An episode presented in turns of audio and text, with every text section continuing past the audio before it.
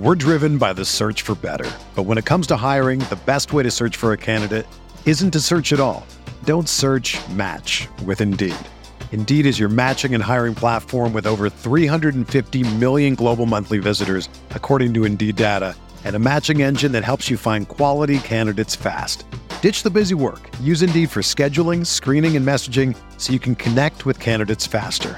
Leveraging over 140 million qualifications and preferences every day, Indeed's matching engine is constantly learning from your preferences, so the more you use Indeed, the better it gets. Join more than 3.5 million businesses worldwide that use Indeed to hire great talent fast. And listeners of this show will get a $75 sponsored job credit to get your jobs more visibility at Indeed.com slash BlueWire. Just go to Indeed.com slash BlueWire right now and support our show by saying that you heard about Indeed on this podcast. That's Indeed.com slash BlueWire. Terms and conditions apply. Need to hire? You need Indeed.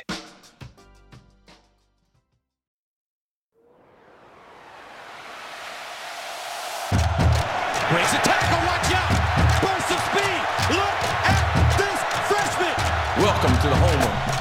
professional football, Canton, Ohio. Hello and welcome to another episode of the College to Canton podcast, the perfect show for any and every college football and NFL fan. I'm your host, Stay Fun You can find me on Twitter at Stay Fun And of course, I'm joined as always by the OG Travis May. Find him on Twitter at FF underscore Travis M. Speaking of Twitter, you had one uh, kind of blow up today.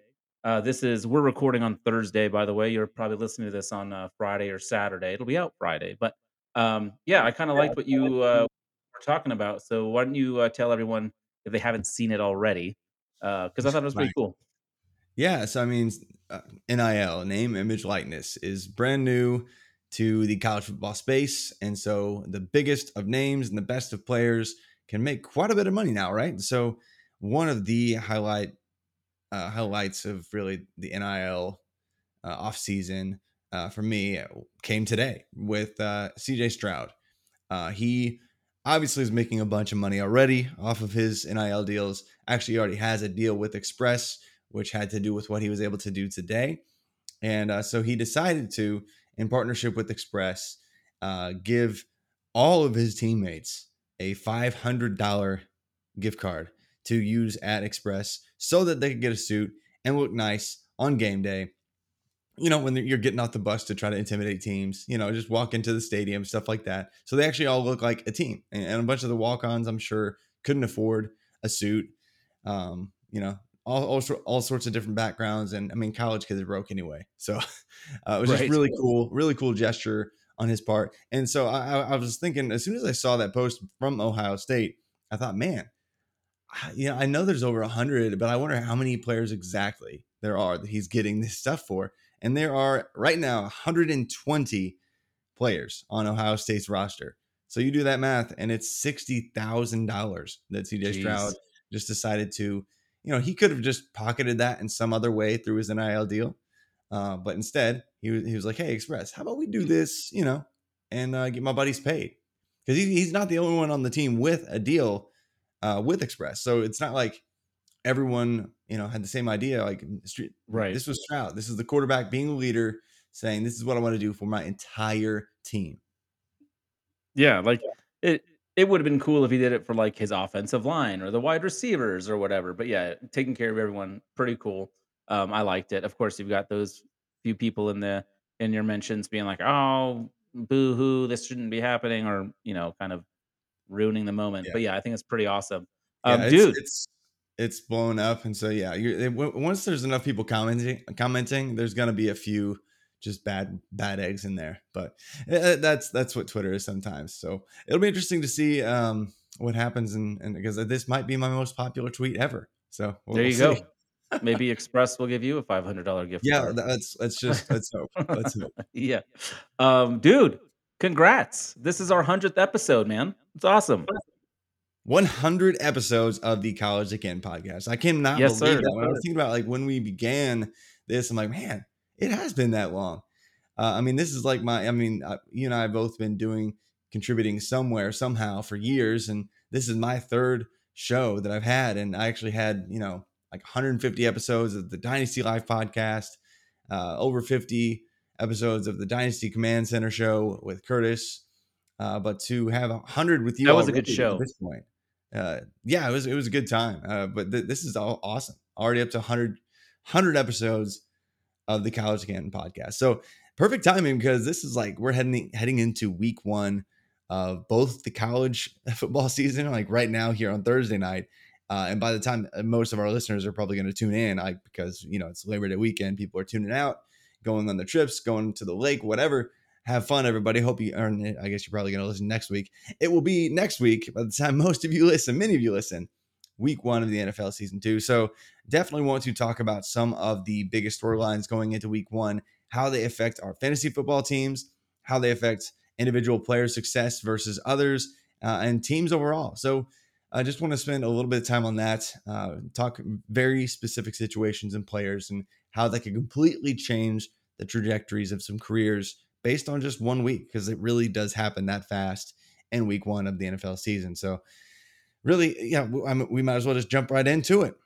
Well, yeah, and and just to kind of piggyback off what you were just saying, like maybe some people are like, well, that's an overreaction, but I uh, was researching a piece for Rotoviz last year about um, contributing factors to to wide receiver breakouts, and I know this is going to sound obvious, but uh, wide receivers that miss time early on in their career, people, especially like missing training camp in the first couple weeks, they do not have very high hit rates. Think of guys like Jalen Reagor, you know, people like like, uh, and then there's a very long list, unfortunately, where this happens, where people have the draft capital, get injured, can't recover, can't get on the field, and never it never really clicks. So, uh, yeah, I, I don't think it's hyperbole to say that this is a a pretty important week coming up for a lot of people's careers. Before we jump though, there, Travis, I don't know. Um, you're you're we're we're sitting here Thursday night. You're uh, Purdue grad they just uh, picked off Sean Clifford and took it to the house.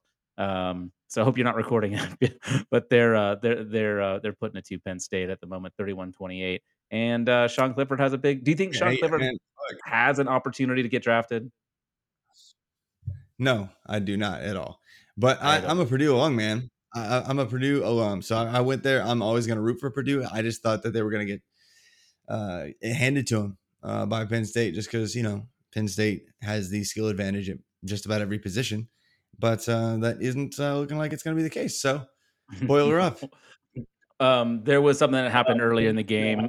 I, I just got YouTube TV, by the way, uh, which is awesome. But I love just like rewinding and rewatching plays. And Sean Clifford had uh, it was third and six.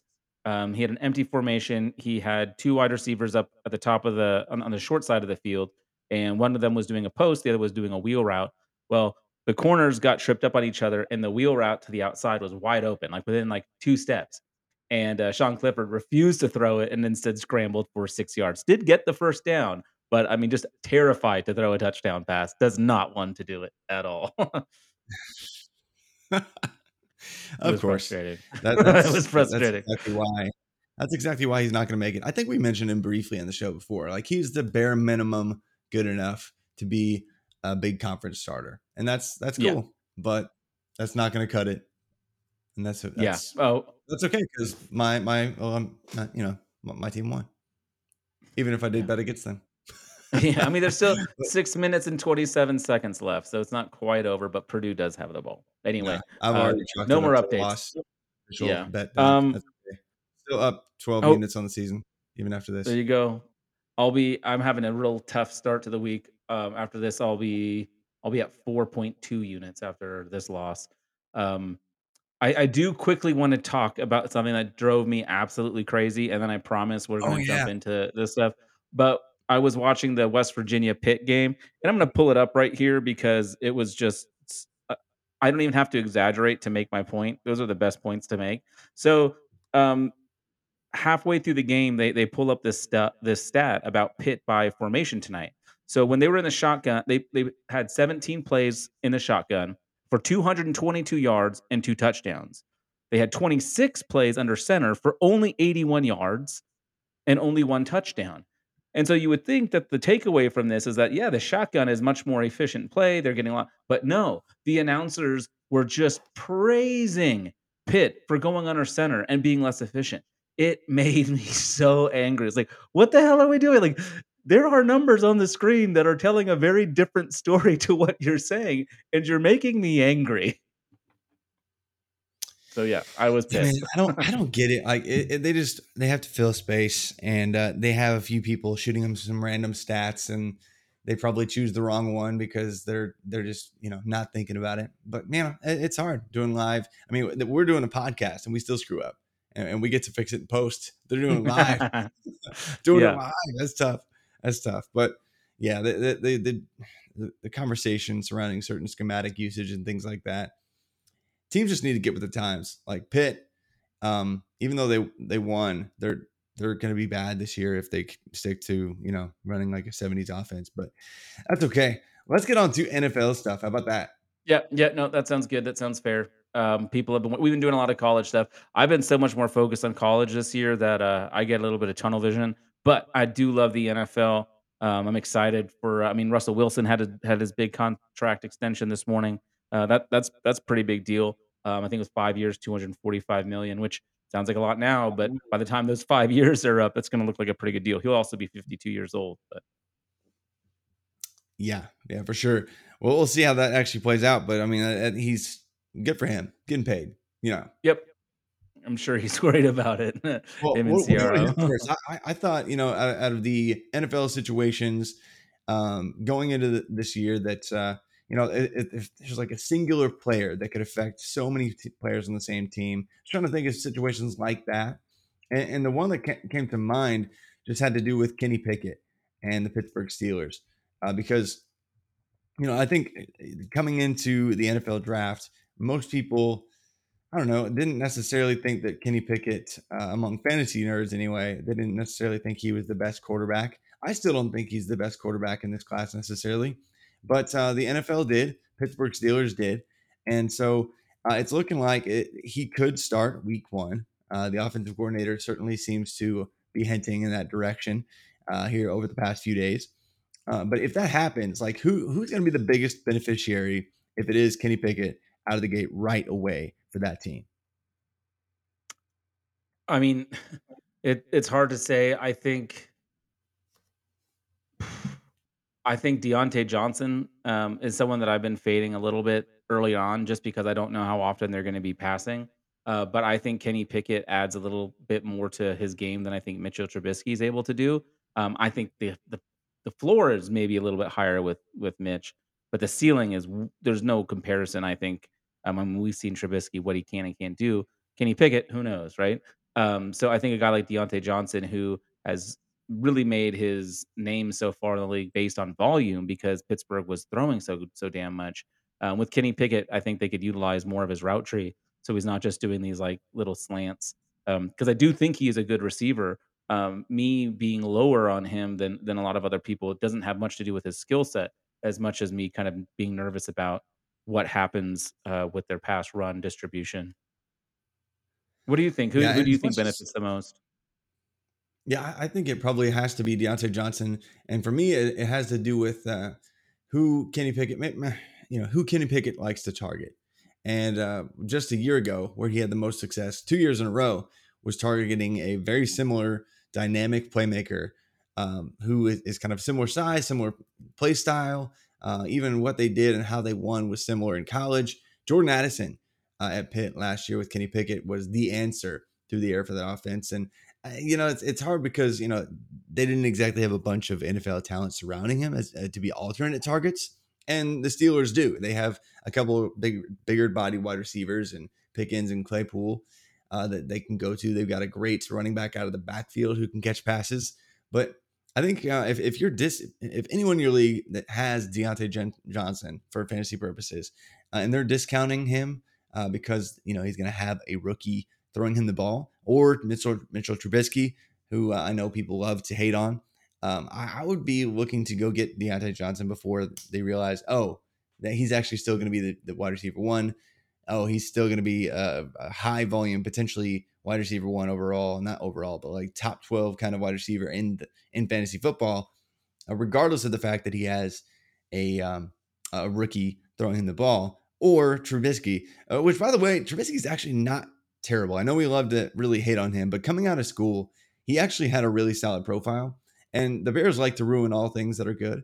Um, and, and so it, it I know about this. Yeah. I'm wearing a Jacksonville Jaguars hat. I can relate. yes, I mean you know teams that love to ruin good things, um, but Trubisky's profile actually was really solid coming out of school. Like it, it, he was in this rare cohort of players that put up really solid rushing production and nice peak pass efficiency. Like for North Carolina back in the day, his his best season, he actually accounted for 16% of their rushing yards and had like a 93rd percentile pass efficiency profile uh, of a season. So he that like the only other guys that have that kind of profile, um, it's like five or six or seven guys in the last mm, seven drafts or so. And other guys on that list include names like Lamar Jackson, Jalen Hurts, Joe Burrow, uh, Patrick Mahomes. I've, I've heard of Like, these guys. yeah, like they're like he's on a good list next to a bunch of guys who had crazy awesome profiles. Uh, he just was like the one guy on the entire list that didn't pan out. So it's Yeah. it's kind of unfortunate. Um, but I don't think it's the end of the world for for Diontae uh, if if he or Pickett are the guy. But I, I do think that Diontae benefits hugely there. Uh, I, I would be. I mean, I'm still intrigued about Pickett's long term, but I think he might just start a little bit slower than the hype train was rolling for him uh, halfway through camp. And and I think George Pickens can be an, a really really good wide receiver, um, and it still take him a little while to get going. I mean that's normal. Um, what's crazy? So I'm going to be referencing. I think we probably will both will be re- referencing a bunch of numbers. Um, I'm just going to let you guys know right now. Um, all of the stuff I'm going to be giving you today, I am getting from Rotoviz uh, from our tools. Um, I'm going to be using the Advanced Stats Explorer. Um, I also like using um, some of our breakdowns that that show you like when I forget which one it's called because I don't have it pulled up at the moment. But like when people are in the split and out. So um, with some of the receivers, we'll be looking at it'll be like when certain players played with others and when they played on their own. Anyway, Rotoviz has an amazing um, just I'm gonna pull it up real quick. Just our in-season tools. We have like over a dozen different ways to sort and analyze and look at different things. Everything from pace of play. Um, we've got your DFS lineup optimizer, which is always fun. Uh, your game splits app, pace, yeah, a bunch of stuff. So so definitely do check it out. Check the link in the uh, in the description of the show, and you'll see um, a promo code to sign up for Rotoviz. Anyway, all that being said, um, I'm looking on there right now, and um, instead of me having to do math, it does the math for me, and I see that Diontae Johnson um, averaged, let's see, uh, uh, he had a average 10.7 targets a game, um, and he was targeted on 3.5 um, every 3.5 routes he was targeted. So, dude ran a lot of routes, got targeted a bunch, 10.7 targets a game. Um, huge number. The the next highest uh, guy on the team was at 6.9, and then there wasn't another wide receiver until you get to to Ray-Ray McCloud at uh, oh no, Juju was at 5.6. So anyway, he just dominated. Do you think with fewer pass attempts, therefore most likely fewer targets, do you think Diontae will like if you like are you buying him regardless of Trubisky? It sounds like you are from what you just said. No matter what, not just for dynasty, Yep. but redraft as well. Yep, absolutely. Because I, I think he's going to be targeted uh, at a ridiculous rate, regardless of who's a quarterback. Um, and Kenny Pickett might even favor him more heavily, given the archetype that he loves to go to. Uh, but yeah, Najee, I think if anybody second guesses his value, they're just doing it wrong. Uh, so uh, I don't think it matters for him either. But I think the big boost uh, is Diontae Johnson, given the experience and the fact that both of them have really nice, uh, underrated pass efficiency marks um, that I think we just kind of ignore because we like to hate. but uh, let's move on to another team that I think could really depend on one or uh, maybe a couple different players, or at least fan- fantasy football Twitter thinks it's going to be one player. Uh, but Dameon Pierce for the Houston Texans. Um, I mean, if he's the guy and he takes off after being, you know, an early day three draft pick, that probably changes things and the outlook for the offense as a whole. Uh, even if we think running backs don't really matter, that's kind of a, a joke that we we say. But um, does that change the I guess where targets go and like our our expectation for that offense as a whole? Because if they have like an absolute zero at running back, um, that changes things for everyone else in the offense. If they have like a, somebody that actually can not only uh, run really well, but perhaps even get involved in the passing game, that changes things for even the other receiving options. Like how many uh, other ancillary wide receivers might work their way into a decent role. So, first off, Dameon Pierce, running back out of Florida, graded out really well by all the charting and, and every kind of service that you have, but stats weren't really there for him uh, because Florida, well, their offensive line is bad and they like to air it out. So, are you a believer in the Dameon Pierce hype? Are you buying at current hype levels? Um, I rarely buy at hype levels for rookie running backs. Um, but I do think, to your point, like the statistical, I mean, the lack of production that we would like to see from him. I mean, that's kind of par for the course for a lot of Florida running backs. They they do things a little bit differently there um, with their scheme and even like how they utilize their different running backs. You know, similar to like, I mean, not at as high of a level, but similar to like to Georgia, where you see them distribute the ball to a lot of different players. So so that doesn't scare me so much from him. Uh, what scares me uh, for for him is uh, the offensive line. Honestly, um, I'm not sure Houston's offensive line is going to be great. Like they brought in Justin Britt um, and AJ Cann over from um, I mean, Justin Britt, former Seahawk, uh, AJ Cann from Jacksonville. Uh, both of those teams are pretty uh, notorious for having bad offensive lines. you're bringing them in to to I don't know. Do you still like Tunsil? I, I I don't know. He's he's getting a little bit older. Um, I don't know. It scares me. Now they let go. Of, they, they released Phillip Lindsay. He's no longer there. So it's pretty much Royce Freeman and Rex Burkhead. Um, Dameon Pierce has a nice opportunity to have a bulk of the work. And to your point, he can be involved in the in the passing game. Um, I'm still high on Brandin Cooks. I always like Brandin Cooks. I think he's always underrated. Uh, he just constantly puts out, you know, top 15 performances uh, and, and, produces really well. It doesn't really seem to matter who's at quarterback. We talked about Davis Mills last week, I think, maybe the week before.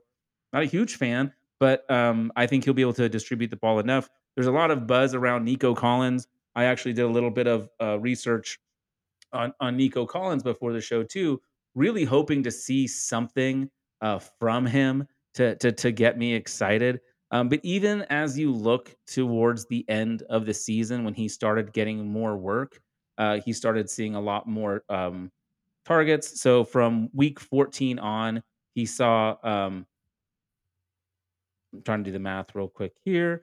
Um, 25 targets. So no, it was more than that. Anyway, um, even with those targets, he wasn't really producing. He he he did not put up a, t- a top 25 week once. Uh, he once cracked the top 35. So even Nico Collins, I wanted to get hype. I know he's got a lot of buzz coming out of camp, but it's just hard for me to get behind it. So to me, um, Brandin Cooks is still the way to go here. Um, I would love to see. I, I still have uh, Brevin Jordan on a couple of my of my uh, of my teams of my dynasty teams. Um, I don't know if that's going to happen. Uh, that that might be uh, an impossibility. But how are you kind of looking at this situation? I think Dameon Pierce is interesting. I just don't think he has a huge upside just because I don't think the offense is going to be great. But I do love Brandin Cooks. I, I think the big thing is that uh, they they invested what they did in him. He is a band aid running back. Uh, and so I think he has just, I think he could succeed this year to an extent and have uh, a Michael Carter kind of season and then uh, be replaced by next year. That's I think I think we mentioned him before on the show. That's where I am with him, and that's not going to change. I think he's a solid running back, but everyone just likes to get attached because hey, this guy that I invested virtually nothing in is actually taking off now. Um, oh, those are the best ones though, because we get to feel real smart about ourselves. Right, but it's like it wasn't. He was like the seventh running back off the board. It wasn't too crazy for him to actually right. stick, and he goes to the situation that I think we all wanted someone to go to because they they would immediately be the feature. And the only reason we didn't get excited about Dameon Pierce was because we knew he wasn't actually that good. And so, um, this is just going to be an all opportunity play if he hits, um, and that's okay because like that's all we really care about is the points. Uh, but I, I'm I'm not going to buy in and you know, hey, he has a thousand total yards from scrimmage this year. I think he's going to do it again. I, I don't think this is going to be his best. It could be It could be a James Robinson situation in Jacksonville from a couple years ago, Yeah, where and he falls that's out, but then they invest somewhere else. mhm, and that's Yeah, as if everything goes perfectly for him. But I actually am right. intrigued by Brevin Jordan because uh, we were excited about him as a tight end prospect coming out. When he entered Yeah. the NFL, he was like the youngest tight end prospect in his group, uh, barely 21 when the season began. And uh, a bunch of the targets that they had last year departed. So he is clearly the every down tight end, uh, being on the field with Davis Mills about 90% of the time this preseason. So uh, that's that you just love to see that. So to me, it's it's it's going to be the Brandin Cooks and Brevin Jordan show through the air with Davis Mills, and uh, Dameon Pierce will be the the guy that is startable, kind of maybe every other week. Uh, but besides those guys, I have no interest in Nico Collins. I have no interest in Chris Conley, Tyler Tyler, Tyler Johnson, I former he was a former Rotoviz heartthrob. I know because he had that great, you know, true freshman breakout, and then just kind of yeah, got worse as he went along. But um, yeah, Tyler Johnson would be would, be fun. But uh, realistically, it's Brandin Cooks for 1,100 yards and six touchdowns again, and Brevin Jordan getting most of the other work. Hmm, I like that. I would I would love to see Brevin Jordan. Like I said, I do still have some shares. Um, I have no confidence in playing him week one, but I would love for it to be a thing. Um, there was a there was a situation I wanted to talk to you about um, because holy shit, Purdue just score just unreal third down conversion to ice the game. Oh my god. Um, Jesus. Um, anyway, I wonder what side you um, so something I wanted to ask you about living here in uh, Broncos country. Let's ride. Um, I was curious what your thoughts are on the wide receiver position. So um, I'm going to throw some stats at you. You probably already know them all, um, but we're just going to pretend for the sake of the the listeners here that you don't. Um, we've got uh, Courtland Sutton and uh, led the team in targets with 99. After him was Noah Fant with 89, and then Tim Patrick with 85. Of course, Jerry Jeudy only played in about half the games, and he had 56 targets. So um, Tim Patrick is out for the year with uh, ACL, I believe. Noah Fant was included in that Russell Wilson trade, and of course, we've got Russell, Russell Wilson here now, so that could change a lot anyway. But what I wanted to talk to you about is um, I was using the Game Splits app, and I was looking at uh, the splits for Courtland, Courtland Sutton with Jerry Jeudy and without Jerry Jeudy. Um, and when Jerry Jeudy is not playing, um, Courtland Sutton has gotten 9.14 uh, targets per game. With Jerry Jeudy on the field, that number pretty much halves, and it's only 4.6. And in fact, Jerry Jeudy has been targeted more than Courtland Sutton when they both are on the field. So maybe, and this would be a completely reasonable answer. You could say, throw it all out. We have a new quarterback in town, and I'll accept that answer. Or do you think that maybe Jerry Jeudy uh, being drafted later than Courtland Sutton might be the right play, might be the right way to attack this wide receiver uh, core? So I'm going to shut up and let you talk. I think the the answer is that we have Russell Wilson at quarterback now, and and that's going to change things completely. Uh, I think we I think the best value might actually be Jerry Jeudy. I think that's also my answer. Uh, but I think the highest upside play is still Sutton, and so he should go before Jeudy. But Jeudy, if he's going very much later than him at all, uh, then he's probably a, a decent value. Uh, I actually still like, uh, you know, KJ Hamler if he can st- stay healthy to get some work. I like him too. I I just I'm not sure there's enough targets to go around to make him a super sexy every week kind of play. Um, you know, I, I liked him as a prospect, but uh, and and if there's anybody that that really looks like Tyler Lockett on the team, uh, it's probably KJ Hamler over Jeudy or Sutton. But uh, you know, archetypes are archetypes, and they're just going to target the best players. And so I think it's still Sutton and Jeudy that are still those best options. Um, but and I'm not really super high on Albert O at this point anymore. So I, I think it's really just going to go through Sutton. It's going to go through Jeudy, and so Jeudy is definitely definitely a value. But I I am I've been a, long time Courtland Sutton fan, and for him to finally get a good quarterback, what basically the first one ever that he's had, um, that's going to be a lot of fun. Yeah, I, I'm with you on on Albert O as well. They they were doing everything they can to to let Dulcich uh, take over, but of course his injury um, has kind of slowed that down. So I don't know if that's going to happen. But I, I'm with you. I think the receivers um, are are the absolutely the primary weapons. And we saw even Russell Wilson in Seattle. He he really would um, he would throw to the tight end, but it was never the same one. he would spread the love through throughout all the tight ends. Uh, quick question though, because you did mention Tyler Lockett. Um, Geno Smith recently being named the starter. I know this is one one's on the show show sheet. I'm just curious. Um, Geno Smith, the starter. How terrified on a scale of 10 to 10 are you about DK Metcalf? or is it just me? Um, and that was regardless if it was Drew Lock or Geno Smith. I'd just like to hear kind of your take. How are you um, approaching the Seattle wide receiver room with Tyler Lockett and uh, DK Metcalf and Freddie Swain?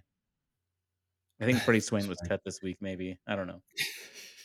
Speaking of Florida players, I, I'm actually at this point. This is the prime prime window to target DK Metcalf in dynasty leagues because the truth is he's 24 years old and uh, he's got a lot of career ahead of him. And so I don't think that they're going to roll out whatever they have there, uh, Drew Lock and uh, Geno Smith and uh, whoever else. It doesn't matter uh, for Jacob that long. Eason, maybe.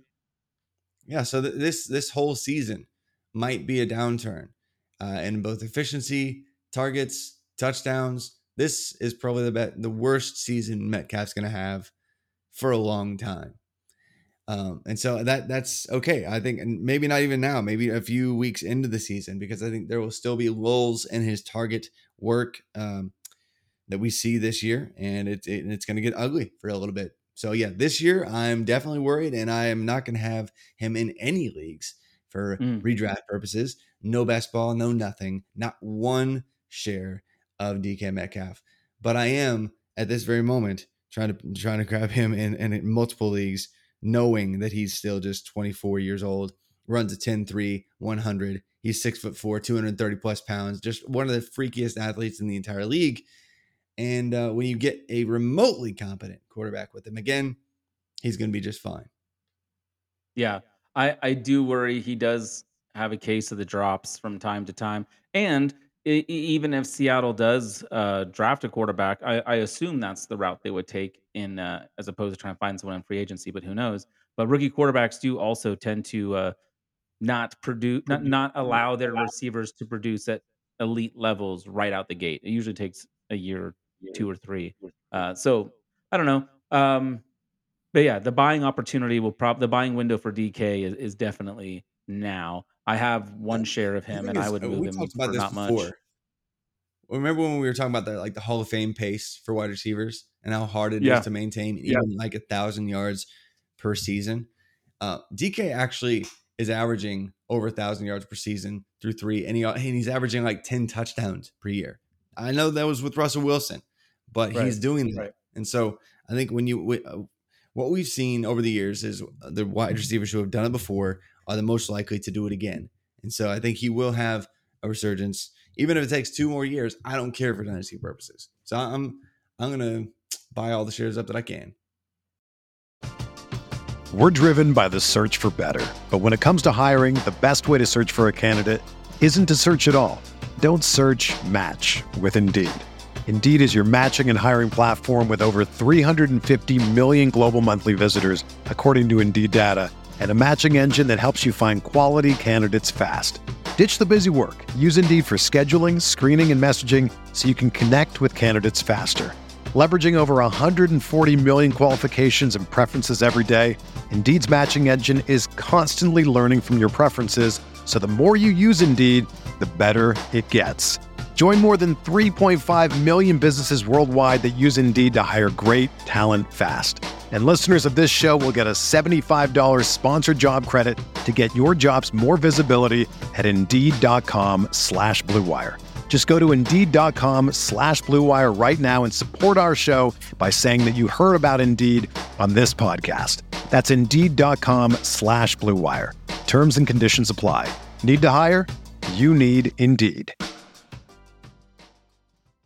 Mother's Day is around the corner. Find the perfect gift for the mom in your life with a stunning piece of jewelry from Blue Nile. From timeless pearls to dazzling gemstones, Blue Nile has something she'll adore. Need it fast? Most items can ship overnight. Plus, enjoy guaranteed free shipping and returns. Don't miss our special Mother's Day deals. Save big on the season's most beautiful trends. For a limited time, get up to 50% off by going to BlueNile.com.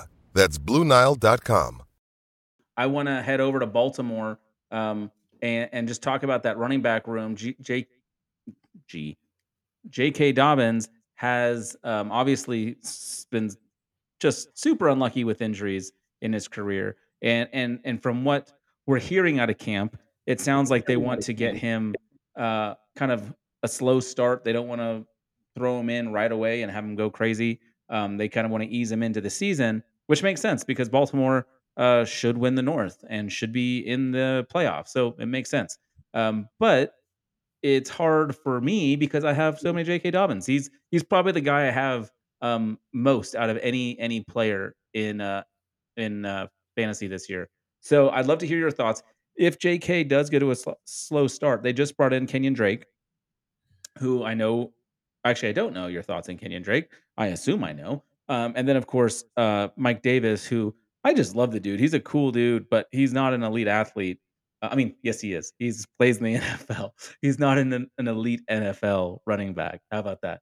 Um, so I'd love to kind of hear your thoughts on the uh, the Ravens backfield, and you can include Lamar Jackson in the conversation, of course, too, because that that man can run. You can see I've got his jersey over my left shoulder right there. Yeah, there you go.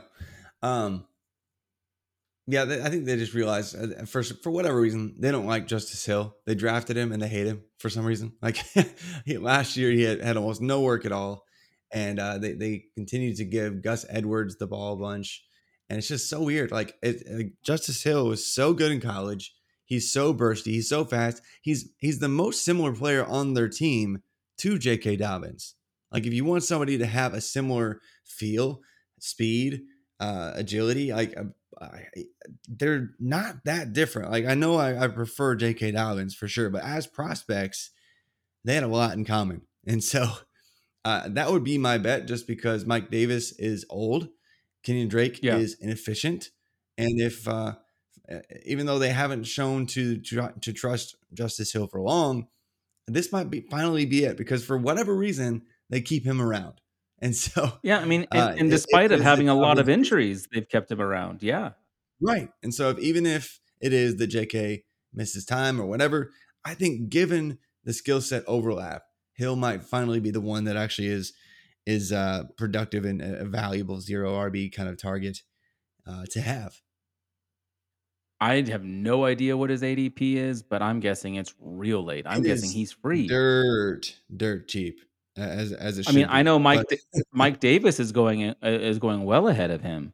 Um, yeah. Kenyon Drake but we just is going well ahead of him. Not be impressive a year ago, and now he's a year yeah. older and slower. And like uh, this week, it, he was one of the names being floated out as a potential cut candidate. You know, not and Hill was not. So yeah, that would be my bet. Yeah, I, I do think it's interesting because um, Baltimore like is just like a prolific is prolific at running the football. Like they're very, very, very good.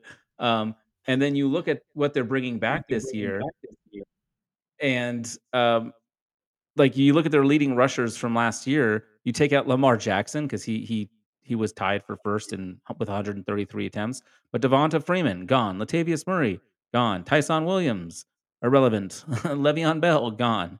Devin Duvernay plays wide receiver, so they're not bringing much back. And so I, I do, I do, I like that Justice Hill pick. Uh, I don't think many people are, are doing that. So you can definitely get him for, for almost free in most leagues. And um, that might pay off. I, I, I like that call a lot. Yeah, and I think uh, probably we had a lot of people just kind of smirk or laugh when I first said it, but that's exactly what makes players like that worth adding at this point these are the same people that are pounding their chests that uh, Dameon Pierce was a, a terrific pick on their part. yeah, and you know he's probably going to be okay. Yeah, he's probably going to be. That's fine. Yeah, but uh, yeah. it's not as sure of a thing as I think everyone's making it out to be. Yeah. Um, something else that you've talked, we've talked about in the past, and I can't remember if it's on the podcast because we talk a lot, but um, there's a player that I I have heard his name um, besmirched this this week. Uh, too old, too slow, The offensive line is not as good as it used to be. They're to try to do everything else. Ezekiel Elliott is bye bye. No longer relevant for like should no lo- should should not be anywhere near the first round. He should be closer to the end of the second, early third, maybe. You know, what are your thoughts on Zeke? It's so funny to me that that people are just leaving him for dead. They're like, well, you know, he's had less rushing yards per game since blah blah blah, whatever. Uh, like it's just really lazy stat quoting and, and circular logic. Uh, and people forget the fact that he was fighting through a PCL injury for the entirety of last year and still had like what uh like almost 300 touches and 1300 yards from scrimmage and a dozen touchdowns and we're talking like the dude's old and broken and gone and, and it has to do with the fact that running backs do kind of have shorter careers in terms of where they peak uh, at, at any given point but the truth is the best running backs we still see produce beyond the uh, prototypical uh, apex arc. I know, like large sample stuff, we say the apex for running backs is getting younger and younger, and that's true. But the best of the best running backs who have played the game here recently uh, stay and keep producing. And I- am sure that uh, there's going to be a time when Ezekiel Elliott falls off, and it's probably not this year, it's probably next year. but uh, I mean, there's no reason to think that he's going to be just forgotten and they're going to invest in Tony Pollard, who's basically as fun as he is. He's he's a gadget running back who faces a lot of softer boxes to amp up his efficiency stats. That's that's just the nature of it. That's how the, like we've known this for a long time. That particular type of running back looks more efficient and better because of the situation that he's generally playing in. So Ezekiel Elliott is probably going to have over 200 carries easily. He's probably going to have over 60 targets easily because that's basically always what he does. And uh, we're going to laugh because he's going to be running back one again uh, to the surprise of, well, everyone, I guess. yeah. yeah. It, it's just really, really dumb, like empty, horrible logic. Like if he's healthy, he's a running back one. Yeah. I, uh, I'm in an auction league and I, with it's just like a home league and I, I got him for so cheap. It was ridiculous. I was like, Okay, I just got Ezekiel Elliott for practically nothing. This is fantastic. Um, yeah. So yeah, I mean, uh, it's it's insane what he's done too. Like we're never gonna see anybody touch like Emmitt Smith and like uh, Frank Gore for that matter. Like no one's ever gonna play long enough and uh, to compile the stats ever again in the rest of NFL history. But for what Zeke's doing now in this era, it is just the most impressive thing uh, out there. Like I know Derrick Henry is the king of rushing. Uh, but Ezekiel Elliott is the guy who has 2,000, over 2,000 more yards from scrimmage than any other running back since he came into the league. Yeah, that's, that's crazy. Over 2,000 more than Derrick Henry. Over 2,000 more than anyone else. Second is actually Melvin Gordon, by the way, but and, and another underrated guy. But but seriously, it's just it's just the disrespect has reached absurd levels, and people are just gonna lose out on free fantasy points. That's fine. I'll take them all. Yeah. yeah. Um, oh man, there's so many. You keep talking and bringing up other people, and then it it makes me want to sidetrack and pivot to those. But I'm gonna I'm gonna stay on task.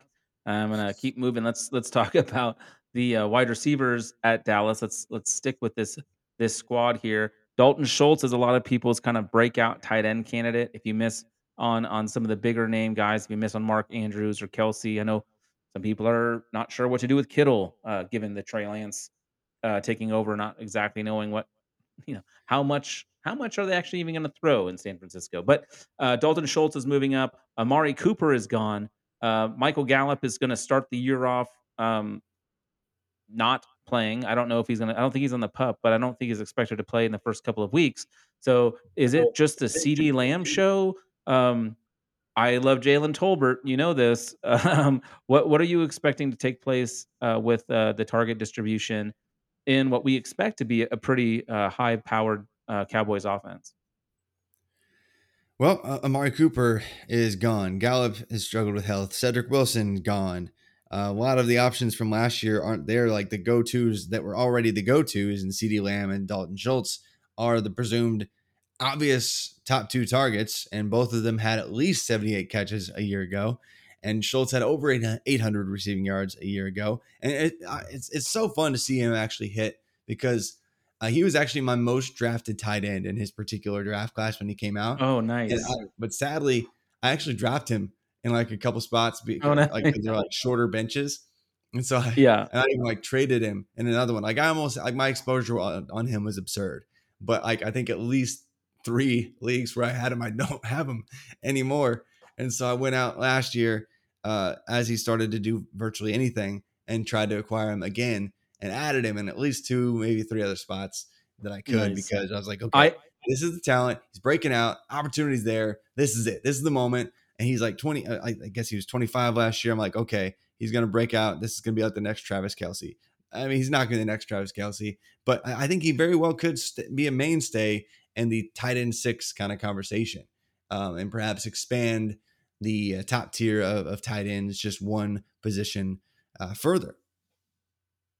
Yeah, I, I I I was surprised. I actually was on Blake Jarwin when when it was kind of between the two of them, and I thought Blake Jarwin was going to be the guy, and then of course he got injured, and Dalton Schultz Dalton Schultz took uh took took it took it by storm, and and now he is the one um, on the team. He uh he's also um kind of an, an underrated yards after catch guy. Um, yeah, I like Dalton Schultz. Uh, where do you kind of have him? I don't I know I don't know actually if you did rankings this year or not. Um, Yeah. for I, I have him as tight end six. I think he's Yeah. gonna be right there, and so I and that might be just a, a hair above where consensus has him right now, I believe. But um, I think he very well could pass maybe even one more tight end if there's anybody that struggles with health. He could finish as a tight tight end five on the year, which would be um, about what I'd expect to happen for him this year. Like you know, conser- conservatively, I felt like tight end six if the targets come in in the way that I think they could and should, uh, that's going to be where he is. But beyond him, I, everyone already knows like CeeDee Lamb is that guy. Like he is in like the what top five dynasty wide receiver conversation. Um, and I think we've wanted him to be the the guy that he could actually be finally uh, this year, and that he already saw 120 targets last year. You know, barely got over 1,100 yards on the year, and you know, uh, underwhelming six touchdowns. But I I think this year could be the year because of uh, the lack of surrounding weapons. He could very well be a double digit touchdown guy and get to 1,200, 1,300 receiving yards and be that be that alpha that we always knew he could be uh, this year, alongside uh, that, that one two punch. You know, be that one two punch with him and and Schultz, both probably actually having 120 plus targets this year. Yeah, I love it. Um, I think I think Dallas will, will put up points this year. So so getting a piece of that, especially uh, CeeDee Lamb, you know, he has a huge huge opportunity with the uh, the lack of other proven wide receivers around him. Um, I I have been stashing Michael Gallup because you can get him so late in drafts. So um, in redraft, I, I do have a fair share of Gallup just because um, once that once that time of year, I always assume I'm going to be in the playoffs um, because I'm an arrogant son of a bitch. Um, and so I'm like, well, once I'm in the playoffs, I'll, I'll love having all these guys that start off the year injured. So I, I've got like eight guys uh, ready for my IR when it opens up. it's gonna be a mess. Oh man. Well, st- keeping it in the division, uh, Saquon. Uh, this is the last chance that I think anyone has to quote unquote buy low on Saquon before he absolutely goes off and grabs another like 80 receptions this year. Because when you look at the Giants surrounding cast, and yes, it's going to be a bad offense, and yes, I would probably take the under on their seven and a half win total, if and and probably feel really safe with that. Um, but I think given that he just is still the, the athlete that we know him to be, and given that they have Mr. Stiff as a mannequin, Kenny Golladay, uh, Kadarius Toney who can't stay healthy, uh, a rookie and Wan'Dale Robinson that we want to make happen, but then a bunch of other guys who were just not really that impressive whatsoever. I think we really uh, should expect a huge, huge, huge bounce back for Saquon this year. Uh, and, and him get back to just being one of the elite names. I mean, we forget, I think, sometimes just how young he still is. We- Like, it's not like he's he's a 28 year old running back on, on like the back nine for sure. Like, Saquon Barkley is seriously like, even though he's already been in the league, like this is what four years into his career, like he's still right now 25 years old. That's crazy. I would have guessed. Oh, I would have guessed older than that. Yeah, but that, I mean, that's um, what happens when like you know you come into the league and you're 21, barely 21 years old. Like you you've got a, a shelf life going for you at the running back position. Yeah. So how how scared are you that Daniel Jones just ruins yet another year of Saquon? Or do you think he can overcome that? Do you think, as you said, like with the passing game? I mean, it sounds like you're, you're painting a nice picture for Saquon. Like he can overcome all these obstacles. But Daniel Jones is a significant obstacle. Yeah, and and uh he is I don't know why the Giants are the way that they are, but but he was just waste. He, I think every. Giants fan ever has said that at least twice a game. why are you the way that you are? You know, uh, obviously they they uh, they mixed up uh, some front office changes. Hopefully they they save the franchise. Uh, but he is, if you look at the, the in the last well since 2017, Daniel Jones has the worst passing profile by far, like worse than everyone imaginable out of all the first round quarterbacks, like all the FES guys, like even Josh Allen, who had a really really terrible pass efficiency profile at Wyoming. Mm. Like is almost 20% better when you look at the advanced metrics for his pass efficiency. So Daniel Jones, the only thing he really ever had going for him was he was kind of big and he kind of looked like a goofier Eli Manning and he could run. Um, but yeah, that I, that could be a problem. If anybody's going to derail it, it, it could be Daniel Jones. But I think he knows at this point that Saquon's just the offense and that's it. I, I yeah, I really hope you're right. Um, just looking like at, at his game logs, like it's just obscene how many games he had like three or fewer targets. Like how how he's not just incorporated in the offense, like way more is beyond me. And it will be interesting to see what this offense looks like. Uh, Kadarius Toney is getting quite a bit of buzz coming out of camp. Uh, you mentioned Robinson, and then of course the ghost of Golladay. And remember when we were all super excited excited about Golladay? It was so much fun, and then just got sad so fast. um, but yeah, I I'm curious to see what happens with this offense uh, because to me, I, I don't see why you don't just try to force feed Saquon, um, even in the passing game, because it's clearly a skill that he he possesses. Um, but to, to have that many games, like one, two, five of his, um, let's see, five of his. Uh, doing math on the air is not good. Yeah, so 40 for 40% of his games, he had 3 or fewer targets last season, and it's just ridiculous.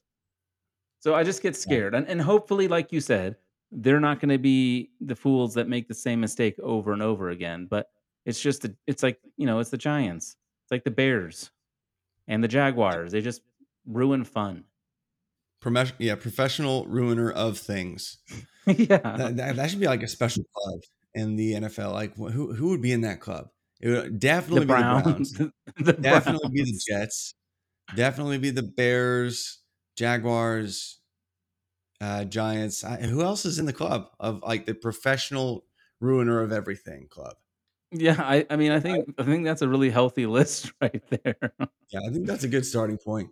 I think. I mean, we could throw the Raiders that- in there. They try to have fun and they just don't know how. They try to. They try to, but then they they stick with their Carr anyway. But uh, well, let's. That's another conversation. But let, Yeah. speaking of that club, that that elite club of ruining of things club. That yeah, I don't. I've already forgot what what the title is. Are they going to keep ruining Trevor Lawrence and Justin Fields and all the weapons another year in a row? Because I remember saying something about like, you know, if, if Trevor Lawrence doesn't pan out, then we should just stop with quarterback analysis because it doesn't matter. Because he he had the like three seasons in a row of 90th percentile plus pass efficiency marks. Plus, at his peak, was easily over 15% kind of rushing yard market share kind of quarterback. All the metrics, all the film people, everyone agreed. Since he was like 16 years old, this guy is this the second coming. He's amazing. And then he gets drafted by the Jaguars, and they have the joke of the season that they had last year. Urban Meyer's feeling people up and gets fired. Like it's just it's such a joke of a season. Like, are you buying in on anything at this point? Uh, on, on the Jags or even the Bears because I didn't even really touch on them, but knowing like, looks like they're really trying hard to give Justin Fields no help and ruin him too. Right. Well, I do like the Jaguars. They're one of my teams. I'm wearing their hat today. Um, and I'm terrified that they're going to destroy Trevor Lawrence's career. Um, I do like that Doug Pederson is there now. I, I think he, I mean, last time Carson Wentz had a good season, he was with him. Uh, he he like brought like he won a Super Bowl with with Nick Foles, so he can he can utilize average quarterbacks. I'm hoping he can utilize Trevor Lawrence. I am worried that the big name out of camp that everyone's super excited about is Zay Jones. Like, what are we doing here? Like, what are we actually doing? Spend big money to bring over Christian Kirk? Like, I do realize that he'll have the opportunity to play in the slot a bit more, which is a, a position where he's a little bit more comfortable. And I think they'll be able to target him a lot. But you've also got Marvin Hall there. Like, that's not a trio of wide receivers. That, uh, that that's really scary to me. That's a bunch of like twos and threes in my book. There's no alpha there. And um, we mentioned James Robinson. He, he's a solid running back, but coming off of a big injury. And I'm curious to see what Etienne does. Uh, it's hard for me. Now, this is stupid. I get I got so mad when Jacksonville drafted him in the first round last year, but I shouldn't hold that against him. It's not his fault. I should just root for him to be awesome, but it's hard for me to do that. I feel like if if he succeeds and is amazing, then it justifies that wretched pick. but um but yeah, they just don't have a lot of weapons there. I mean, Evan Engram, seriously? What what are we doing here, Jacksonville? Yeah, Evan so I didn't answer your better than the one question. they Arnold, Dan Arnold is, is the other guy they brought in from Arizona. Um, I want him to be a thing, but seriously, like, who is in charge of personnel over there? Like, what the hell are they doing? It's really bad. Um, but here's the thing: I, I do still believe that Trevor Lawrence can bounce back. If we look at some of his his numbers last year, um, like even really bad NFL passers have above a two percent touchdown percentage.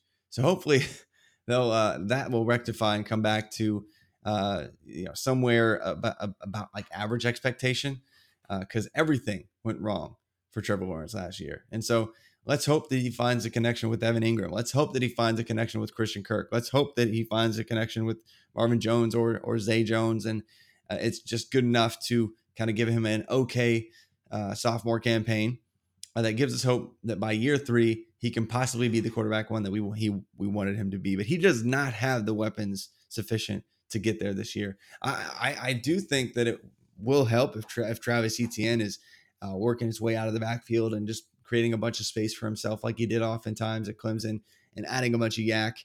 Uh, that will help the overall offense and their efficiency. And it helps that Trevor Lawrence probably trusts him and has a, a solid relationship with him dating back to uh, three years that they were together uh, at, at, Clemson. And so I think that should be a good relationship. And I think if I'm buying anybody uh, on that offense, just from a PPR perspective, I think it would be Travis Etienne. But I still do believe in the fact that Trevor Lawrence uh, we we knew he was an amazing quarterback for basically five plus years and just landed in the worst position possible. Now with the Bears though, Justin Fields like he has he actually probably has the best wide receiver option of both teams in Darnell Mooney. Like Mooney, you know, as a prospect was kind of a hard read. Uh, he came out of G5 Tulane, uh, small scale uh, passing attack for them. It was kind of hard to tell. Is this a, an adjusted metrics beauty that we should be targeting in our fantasy football drafts, or is this just kind of a trap because if it's it's a it's a lower volume offense uh, and he's got no competition? Turns out Darnell Mooney can freaking ball, and he is maybe not like a super top tier wide receiver one, but he's a back end wide receiver one in the NFL, like a top 30 kind of NFL NFL wide receiver. That's good enough. But who else do they target? Like they're talking about actually having uh, Equanimeous St. Brown be a guy that gets a really high snap count for them, which is really scary if that's the case for the Bears this year. So, I mean, they, they got like Byron Pringle, who was a rotational wide receiver for Kansas City. Dante Pettis, they're really re- retooling Dante Pettis. They have like a 25 year old rookie in Velus Jones, and then a return specialist and, and Ihmir Smith-Marsette. Like they tried to reset the the receiver corps this year, and they did it with a bunch of retread guys that aren't really going to work uh, and Darnell Mooney. I know a lot of people want to, uh, you know, maybe not a lot, but some people are actually pumping Cole Kmet. It's like a back end tight end one, uh, but it's not like this is a CeeDee Lamb and Dalton Schultz situation. This is a Darnell Mooney and Cole Kmet situation. And so that's not great.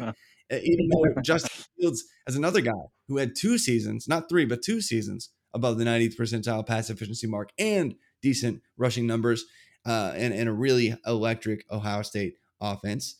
Uh, so I don't know. I, I want to believe, and I think that he and Trevor Lawrence both have the skill set. They both have all the tools that they need to, to succeed individually, but they do not have yeah. the surrounding cast to succeed this year. I am still going to be all year long. I don't even care what's happening. going to be buying low as, as I can, even if they're not above quarterback 20 this year, knowing that hope uh, hoping that after this year they get a right. little bit more help uh, in year three. That's the scary thing, though, because the Bears and the Jaguars consistently make strange choices when it comes to personnel, and I just don't know if it's if it's smart.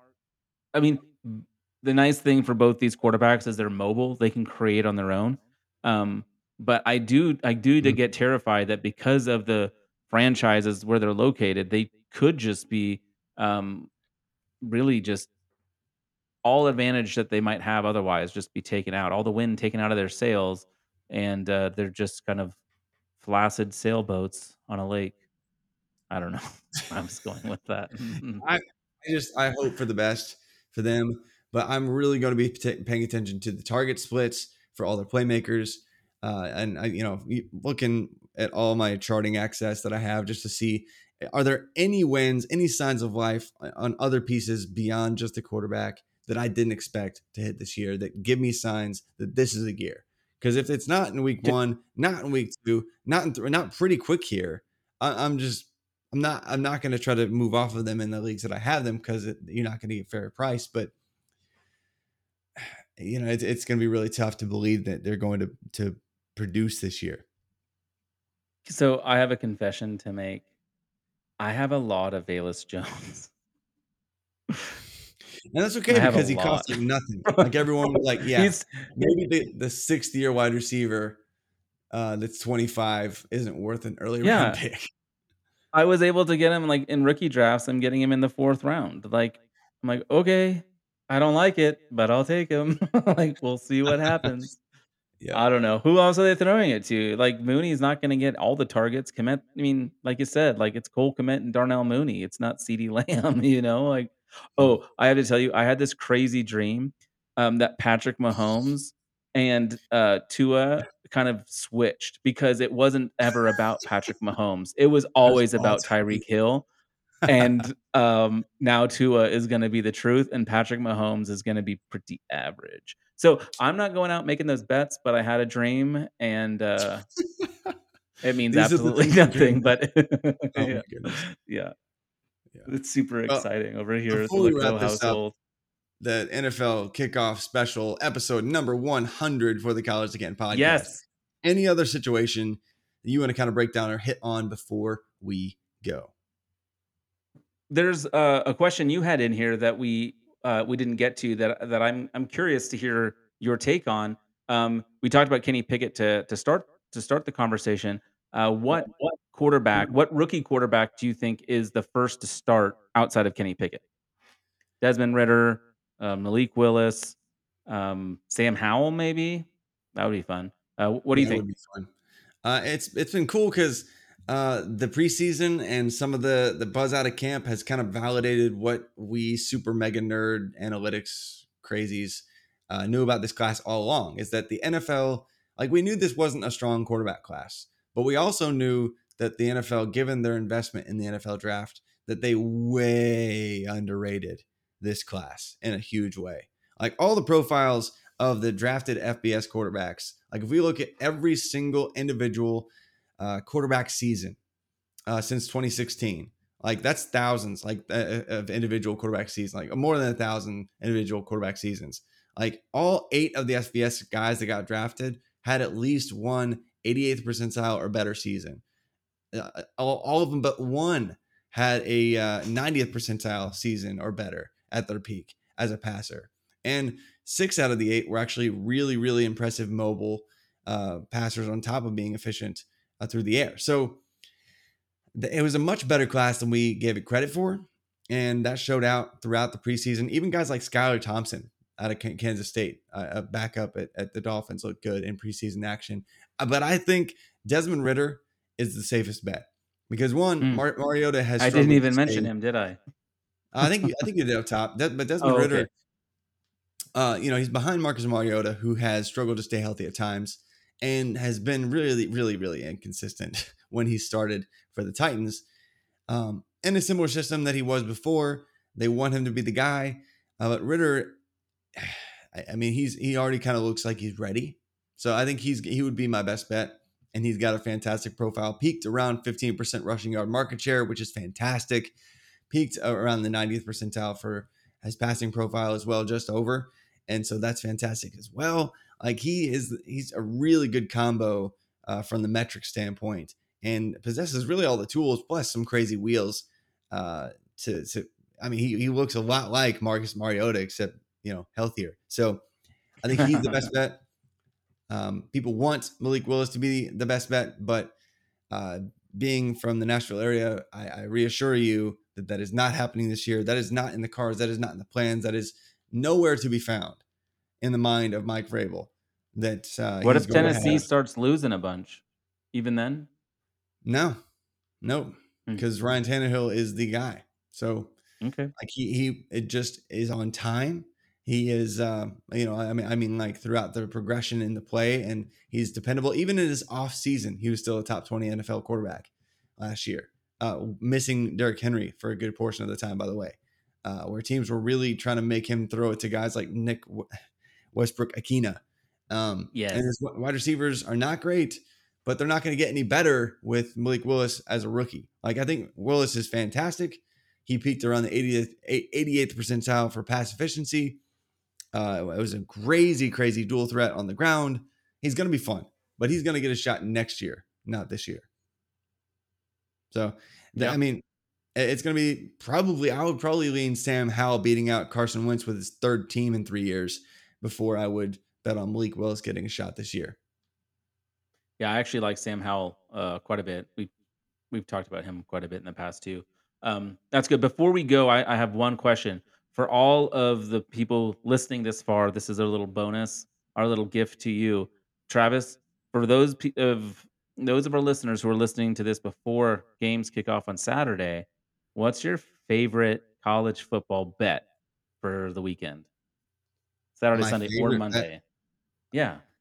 my favorite bet of the weekend is no longer available. Um, I think I actually got Illinois plus plus three. Uh, I think it's closer Yeah. to a point now, and so that's the Friday game. They play Indiana. Indiana is probably not better than they were last year. Illinois, on the other hand, is much better. Got a new offensive coordinator. Flipped their pace of play to where they're at. You know, they had like over 80 plays last week against Wyoming. They're moving the ball up and down the field. They have a better quarterback than they've had in a very long time, in like 75th year quarterback Tommy DeVito. Uh, Danny so DeVito.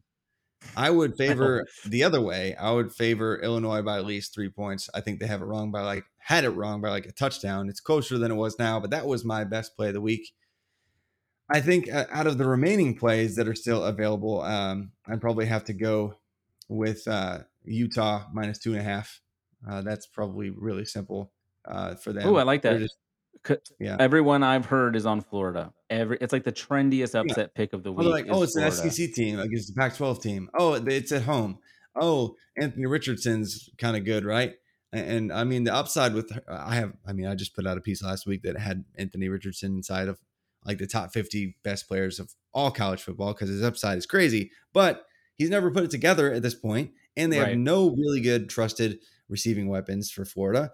They have defensive questions. They have offensive line questions. They- they- there's a lot more questions with Florida. Like they Yeah. would have to be almost like the best version of the like what they'll be this year to I think even make it a game with Utah.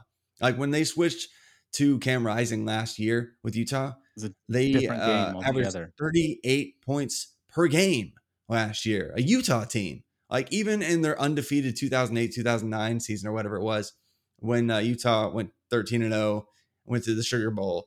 Um, like they didn't aver- average 30, 38 points that season. Like this is a it's crazy. this is a monstrous top 10 really good defense really good offense team and florida is in transition everywhere so easy pick Yeah, I, I like it. I actually have um, uh, a few bets on on Utah futures, both their win total as well as them to play in the Pac-12 championship game. which is just the top two Pac-12 schools. It doesn't matter if you're in the north or the south, so they just have to finish in the top two in the Pac-12, and that was at like plus 115. So uh, I like this Utah team a lot. I like that. I, I think my favorite bet uh, that's left on the board um, is I like Michigan minus 13 and a half um, at halftime.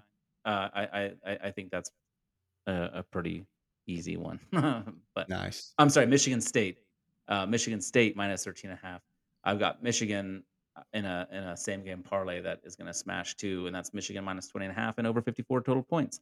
Anyway, um, we're not here to talk college football betting, but I wanted to get your uh, uh, get, give give our listeners because uh, Travis won't tell you himself, but he's crushing uh, the last couple years in uh, in uh, college betting. So I always like to pick his brain.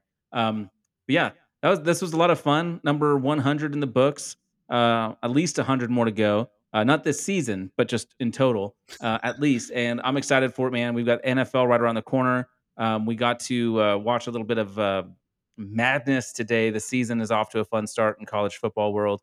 So we have a lot to look forward to. We are really uh, getting into the thick of things here now, and couldn't be happier. I've got a good rhythm going now with um, when I'm doing my research, when I'm recording the podcast, when I'm writing. So it feels good. I'm in mid-season form, which means I'm going to uh, flame out and be exhausted come week six, but that's okay because we get to do uh, some of the most fun stuff in the world. Just sit here talking about football. I'm not laughing at you. I'm, I'm not laughing. I'm laughing because Penn State covered. I know, I know. Well, when you were talking, I forget what you were talking about. I was dancing. I was jumping up and down. Great way to- Um, oh my gosh. This is a yeah, great way to end the they- podcast. by the way. Boy, what, what are you talking Yeah. about? What is going on right now? Anyway, sorry. Um, I'm just ecstatic. It was good times. I hit Yep, again. it was good times. Yeah, like I said, follow Travis for his bets. we'll see you guys next week. hey, yeah, thank y'all so much for listening. We'll talk to y'all next week.